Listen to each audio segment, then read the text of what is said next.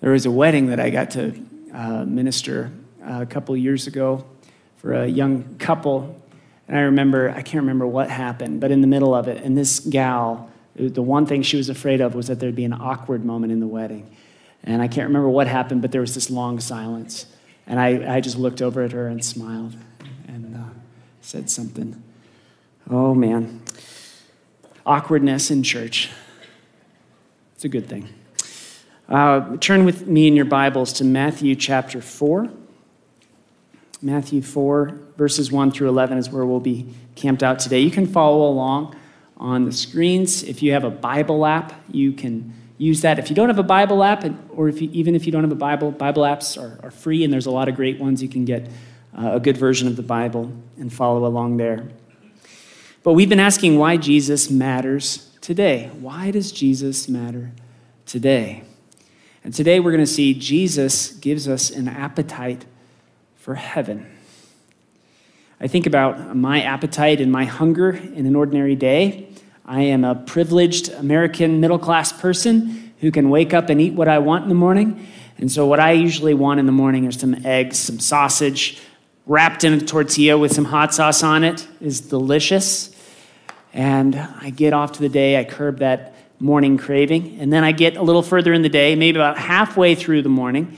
I'm starting to feel that tinge of hunger, so I can reach in a drawer and I can pull out a little snack and I can stave off the hunger pangs.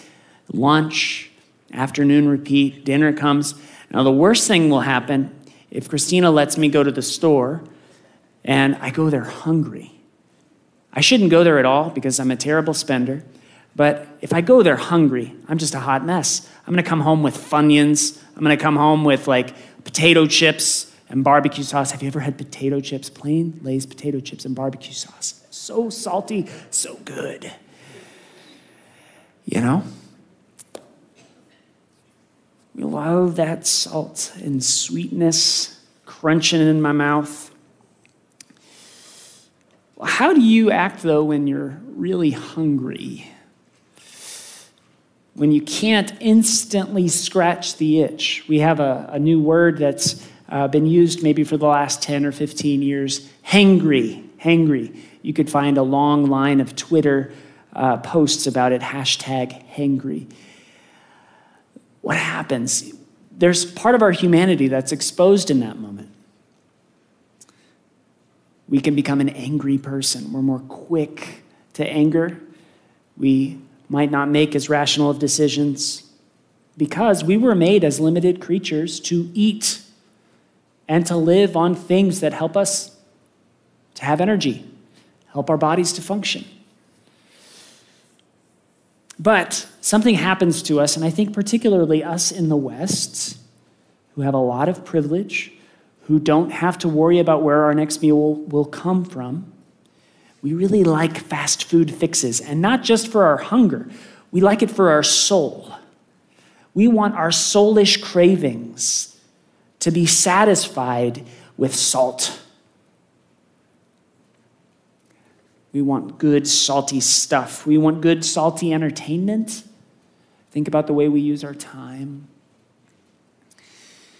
We want to be entertained. Somebody interrupts us with a need at home when we're watching our favorite show. What happens? You know? It's not just entertainment, it can be relationships. We want good, easy, salty relationship. It's fun, it's exciting. That's why I think some of our neighbors may not have the longevity to endure long friendships and long marriages because inevitably relationships aren't always exciting, salty, fun, instantly gratifying. Love is hard.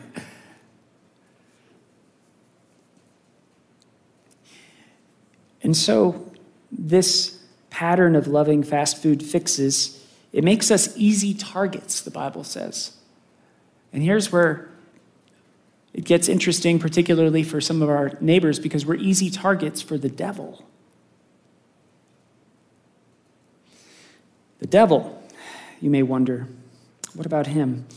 Well, uh, before we go there, this passage, as we, as we dig into it, we're going to see Jesus came to give us a new kind of appetite, an appetite for heaven. And we need him to do that. But why? We'll talk about that. And then what does it have to do with us today? How do we learn to hunger like he hungers? Before we can get there, though, we need to ask this question this first question what about the devil? Because it says in chapter 4, verse 1, that Jesus was led up by the Spirit into the wilderness to be tempted by the devil.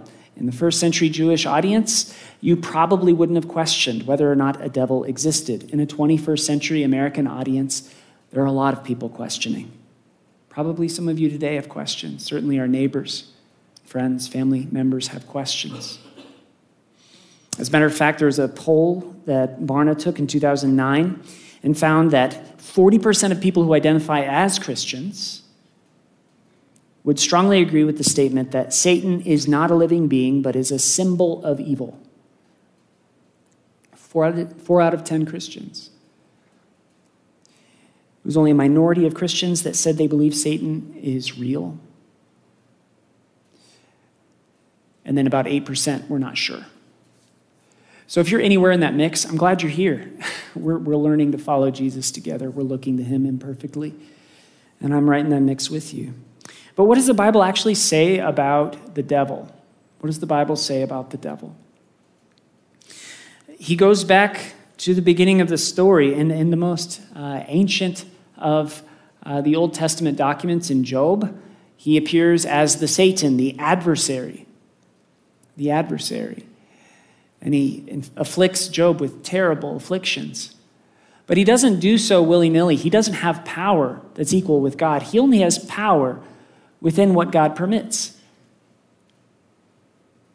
He is not equal with God. That is very clear. Christian tradition and later scriptures like Jude will talk about fallen angels.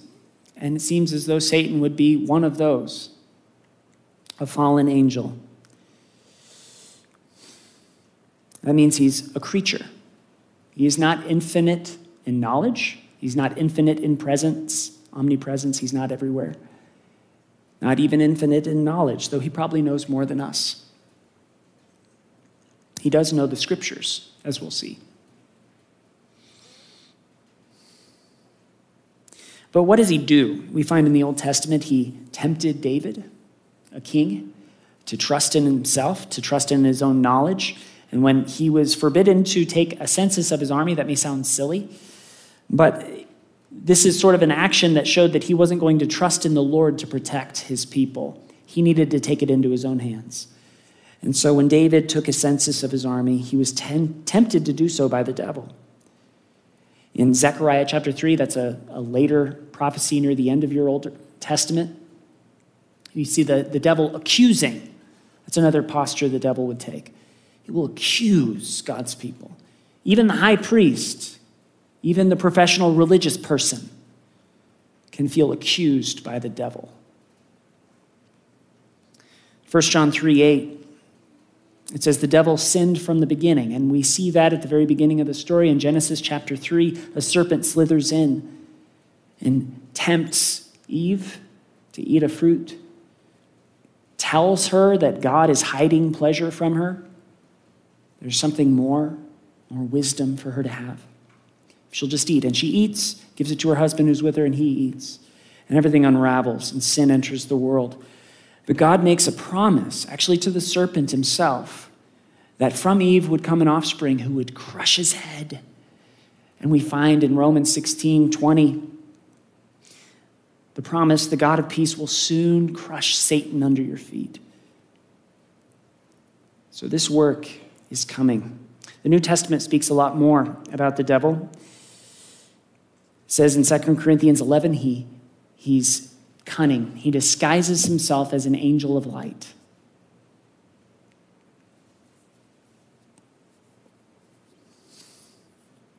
Church tradition, of course, said he was a fallen angel, and uh, would even, in, in the Latin translation of Isaiah 14, you'll find the name Lucifer. So that's a name perhaps uh, I'm not going to go into that right now. But it fits with this idea that he would hide himself as an angel of light because Lucifer means morning star. He prowls around like a roaring lion, seeking those whom he should devour, 1 Peter chapter 5. And in context, you should note, he's not, it's not like a literal physical lion. He's using a metaphor. And in the context, he's talking about a church that struggles with humility and struggles with being humbled under the mighty hand of God altogether, elders and young people together, seeking to follow Jesus humbly. And when that humility was absent, that's one of those moments where the devil's prowling around, picking off people, where pride rules. He can cause physical harm, it seems. Luke chapter 13, 16, there's a dear woman who's been struggling for 18 years with some sort of physical bondage. We don't know what it, what it is. But Jesus heals her on a Sabbath day. And of course, the religious people are mad because he healed her on the Sabbath day. And Jesus says, Shouldn't she, a daughter of Abraham, be freed from this bondage on the Sabbath day? So the devil can manifest in physical forms and physical torment but more often it's subtle, is what the scriptures say. And that's what we see here in Matthew chapter 4 and in Luke 4, where Jesus and his temptation also occurs there. It's more like with, uh, with Peter. That's one good example of this subtleness, this subtlety. Because Peter doesn't want Jesus to be the kind of Messiah he came to be. He wants him to be a conqueror. He wants him to elevate the cultural power of the Jewish people because they're in subjugation to the Romans at this time. He wants to see the king come and clean house. And when Jesus says, I'm coming to die, to be mocked, to suffer, die on the third day to rise again, Peter takes him aside and says, No, he rebukes the Lord. And Jesus says, Get behind me, Satan. Because that's where Satan works. is in those subtle ways. Popular culture is still fascinated with the devil, and many of our neighbors today dabble in the occult. There's been a rise in occultism. Some of our neighbors would be more prone to believe in the devil than they would in the creator of heaven and earth, that there is one God. That there's a devil might make more sense to them. But there'd be an honest objection that would come out from us, uh, from our neighbors, maybe from you. Why, why, God, would you allow this devil to exist? Why is this even a part of the story at all? And here, a, a preacher is limited. We can say very limited things, like at times the Lord uses the wreckage that the devil wreaks for good in the end. 1 Corinthians 5, a person who has devilish desires might be turned over to Satan, that they might ultimately be won back to the fellowship. Because when you see how empty and worthless these salty things the devil promises are, maybe you would be won back to true goodness and true treasure. That's 1 Corinthians 5. And then in 2 Corinthians chapter 12, Paul speaks of a, a messenger from Satan that's like a thorn in his flesh, constantly getting him down. But the result of this is that he sees that Christ is enough. Your grace is sufficient for me. So he comes into deeper communion with God through this. But those, those little hints aren't enough to answer our question, and I ultimately have to say, I don't know. It's God's plan and it's his story.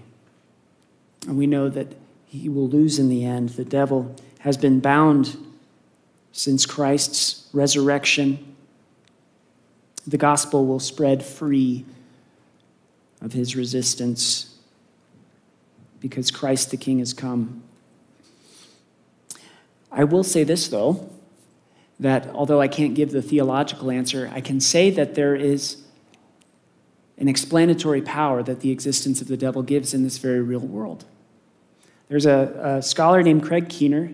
He was writing a commentary on the book of Acts, and um, as a scholar, he's not allowed by the rules of the academy to use a miracle as an explanation for something that happened in history.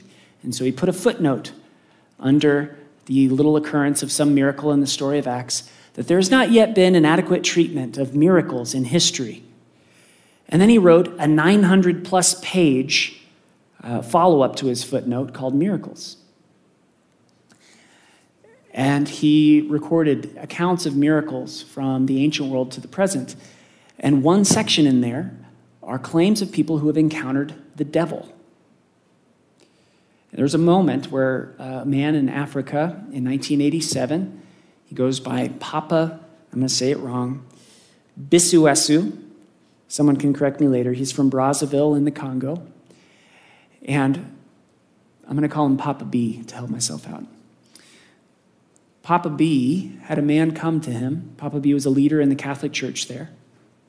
And the man came to him burdened, wanting to confess because he had promised himself to the spirit that a local cult worshiped.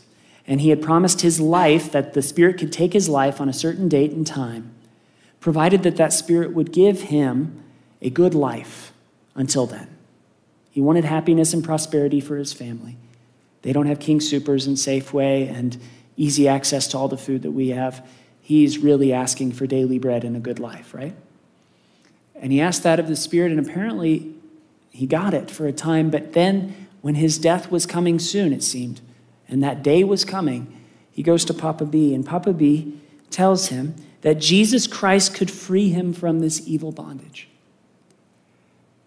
And so the man goes and gets all the items related to this cultic worship, brings it to Papa B. Papa B burns it. And the man goes home. Well, the night comes. And Papa B recounted in an interview that that night he and his wife experienced a deep spiritual battle.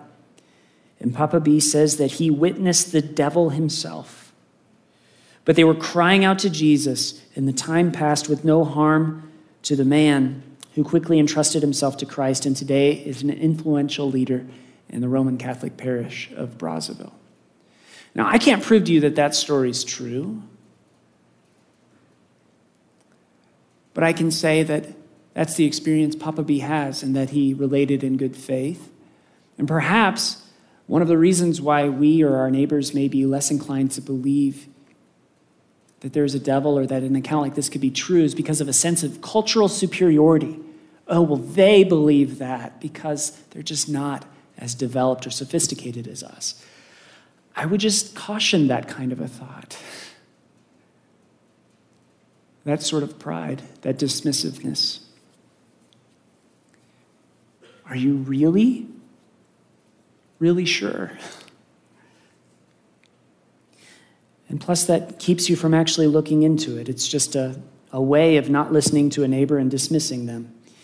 It, in fact, would make you dismiss Jesus because he is a culturally different person from most of us and he believed in the devil. That's why he related this story that we're about to read now.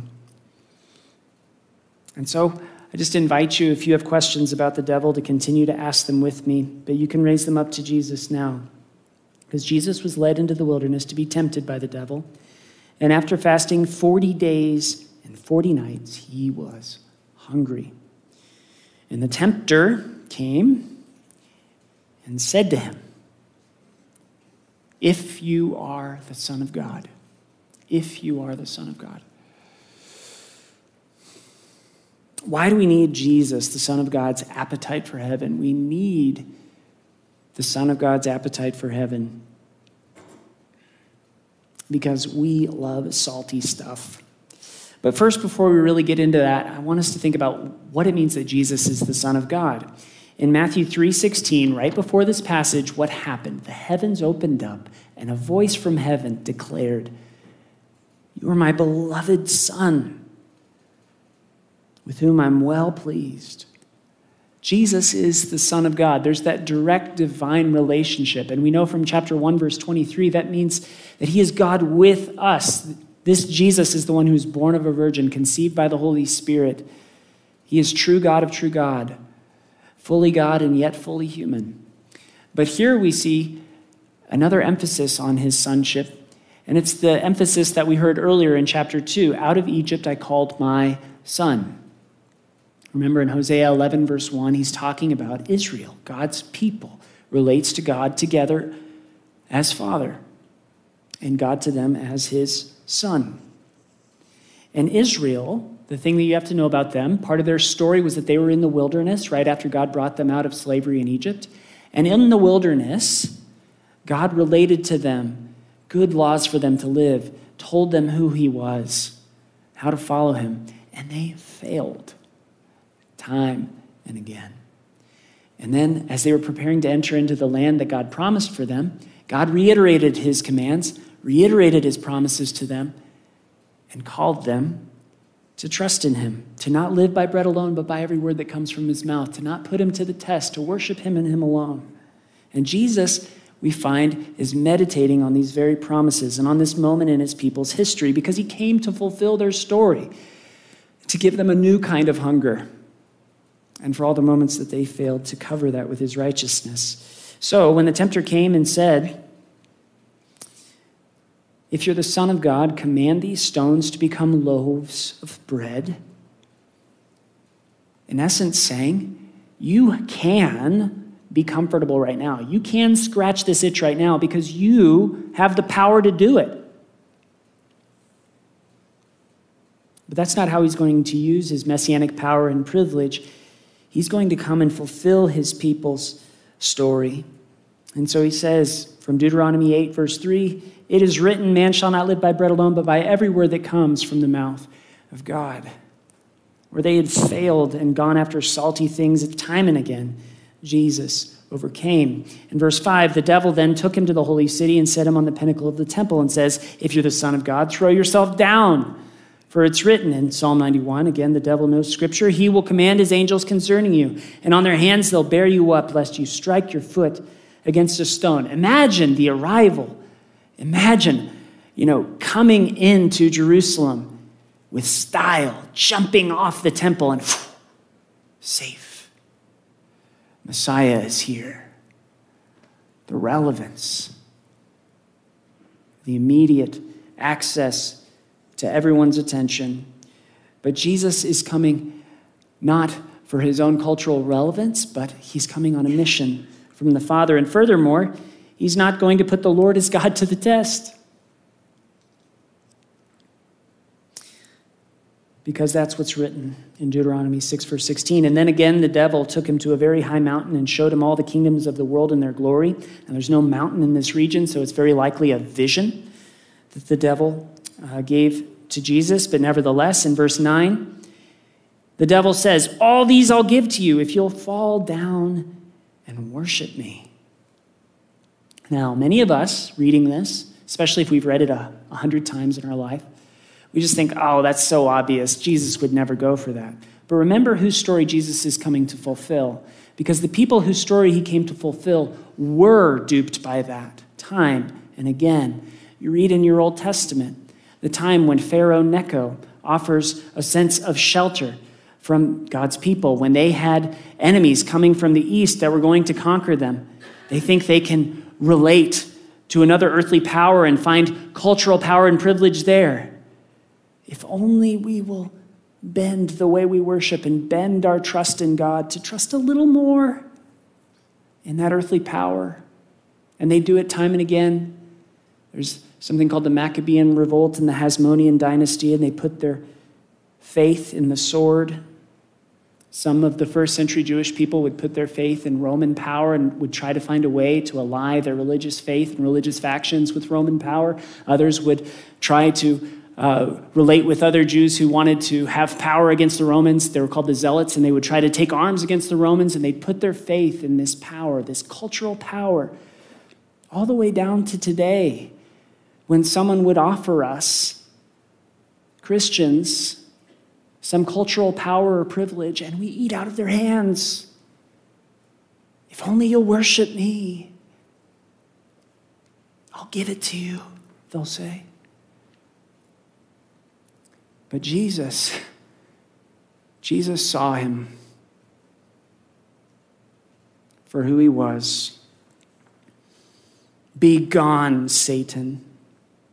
For it is written, You shall worship the Lord your God, and him only shall you serve. And then the devil left him. The first thing you have to realize if you would want to apply this passage is not to go and be like Jesus and fast for 40 days and resist every temptation. That's not the first thing that we do. The first thing that we do is we see Jesus, the Son of God, overcame for us in a way we never could have. Jesus overcame the temptation to be comfortable when God was calling him to hunger. Jesus overcame the temptation to be relevant when God was calling him out on his own in the wilderness. Jesus overcame the temptation to earthly power because he knew that on the other side of the cross, all authority in heaven and on earth would be given to him rightly. And you shall worship the Lord your God alone. We fail at all of these, and we will again tomorrow and the next day. So, the first thing we do when we come to this passage is we see who is on the page Jesus, who conquered the devil. And he's the only one who could. He is the Son of God. I am not the Christ. We are half hearted creatures, C.S. Lewis wrote, fooling about with drink and sex and ambition when infinite joy is offered us. We're like an ignorant child who wants to go on making mud pies in a slum because he cannot imagine what is meant by the offer of a holiday at the sea. We're far too easily pleased. But Jesus, Jesus saw something in God that was worthy. And he lived that out on behalf of his people, fully human and fully God.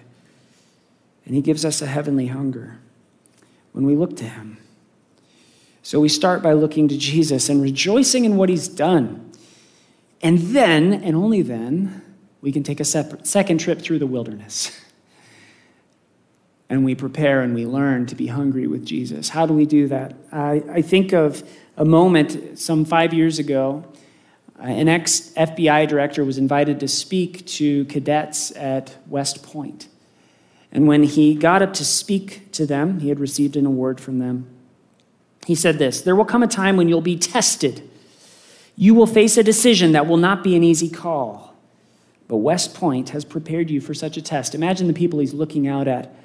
And in this moment, ISIS, five years ago in particular, was, was still in a greater place of, of power regionally in the Near East, into Northern Africa.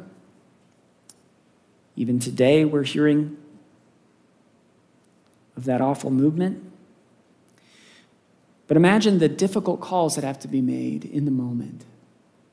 Imagine the highest stakes, life or death situations they face. There's preparation that's necessary. You couldn't imagine West Point sending officers without preparation. But we are going out and we are facing a very high stakes reality with a very real enemy, the scriptures say. And I fear that too often Christian communities are a bit nonchalant. And we may send one another out without preparation. And so today we're invited in Jesus, the one who has overcome for us, to walk with him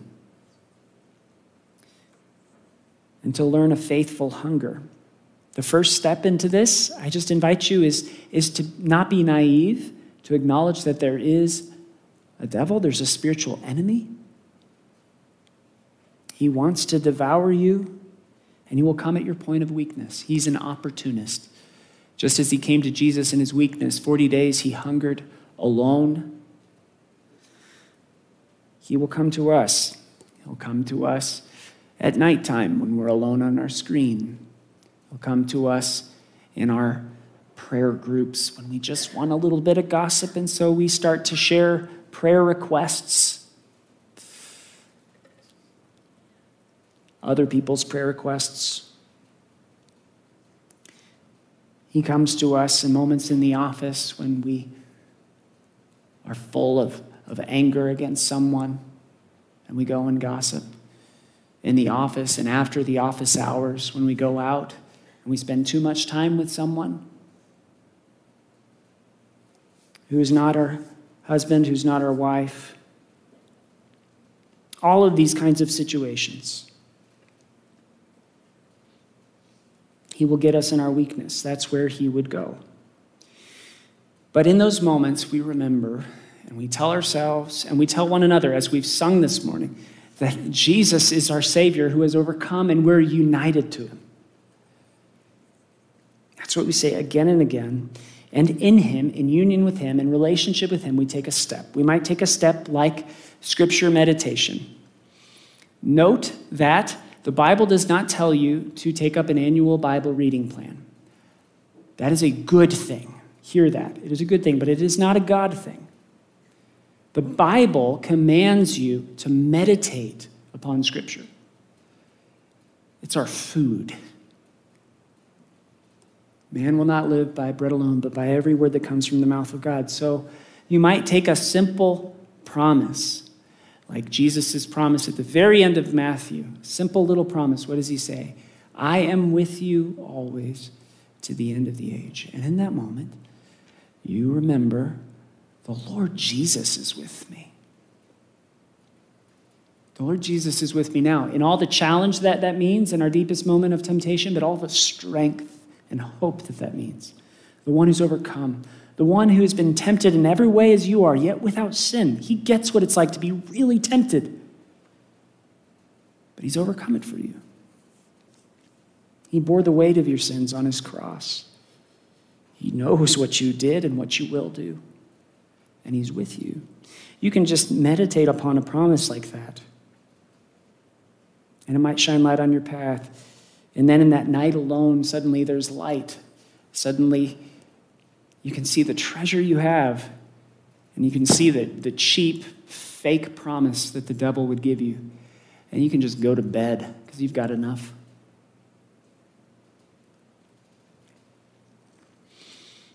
Another step on the path we see in Jesus is fasting. In America, we don't fast, we eat fast. But maybe, in spite of our cultural superiority, maybe this other cultural practice is something we might learn from. Jesus never commanded his disciples to fast, he assumed they did. He says, when you fast, when you fast. And then he gives some instruction on fasting. But when you fast, what happens? You're hungry. And in that moment, it exposes what you want. Exposes parts of our character that maybe we haven't let the Lord deal with yet. But at that moment, if you take a morning off from food or a day off from food, you might talk to your doctor about any longer fasts because it's not always safe. For the record, the Lord Jesus never commands anyone to do a 40 day fast. It's a very serious undertaking. But if you fast, it'll expose where your heart is. And at that moment, you can just treasure that promise. The Lord is with me always. Right now, you're with me, Jesus, and you are enough.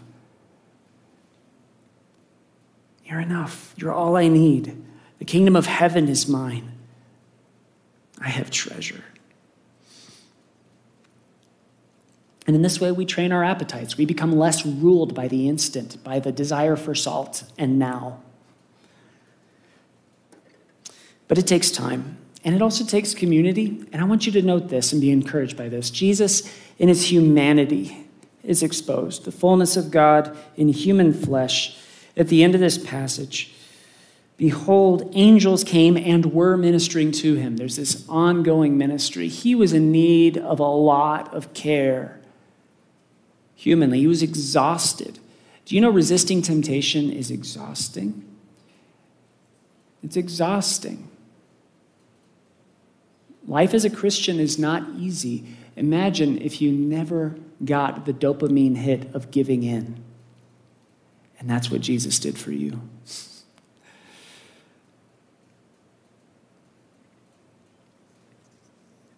And so we go together. We need community. We need those around us to pray for us. Even Jesus, the Son of God, for a moment made himself dependent on that angelic care. But the thing that this passage ultimately calls us to prepare for is failure. Because why did Jesus come to do this? Why do we need his heavenly hunger? Because we hunger for junk. We want dino nuggets when he's come to give us the best steak dinner that you could imagine. He would give you himself as true food. But we miss it. And when we fail, I want you to go there for a moment. A recent moral failure, perhaps it's a past one. Go there for a second with me. I know you have it, and I do too. When you fail, the devil does something. He takes on his role as the accuser.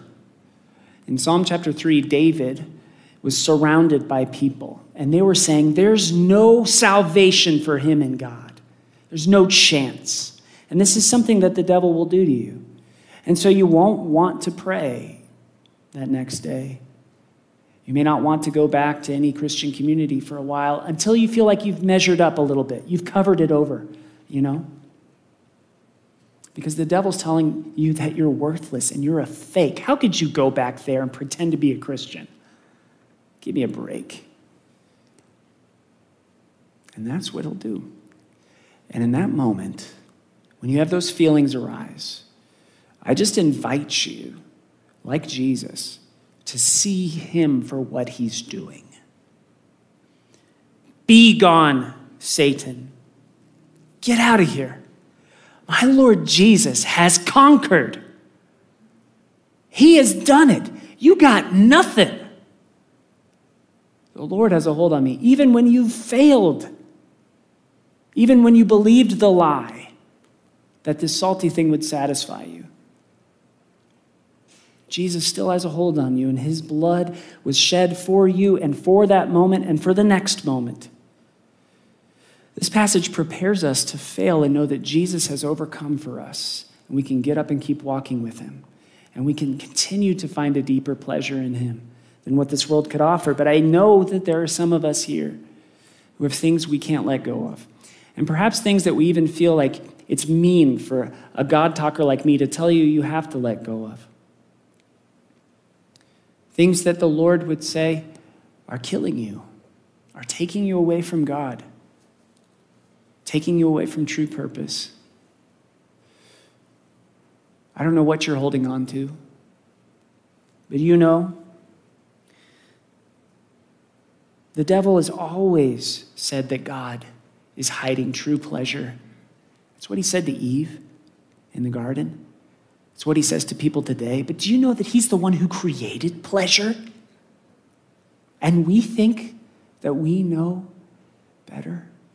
He has a deeper delight to offer you, one that will last so much longer. When the saltiness wears off and you grow old and you lose your sense of taste, in that moment, you still have treasure. You're not lost because you have Jesus.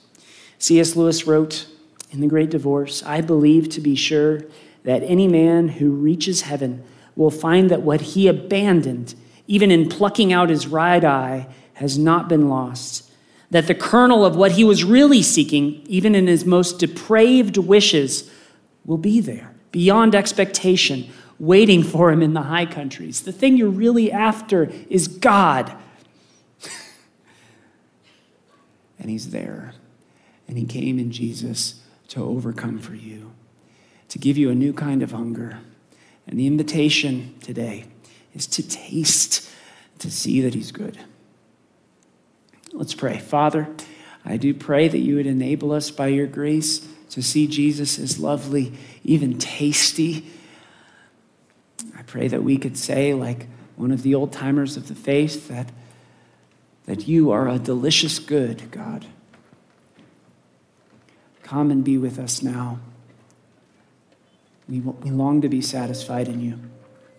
We pray in Jesus' name. Amen.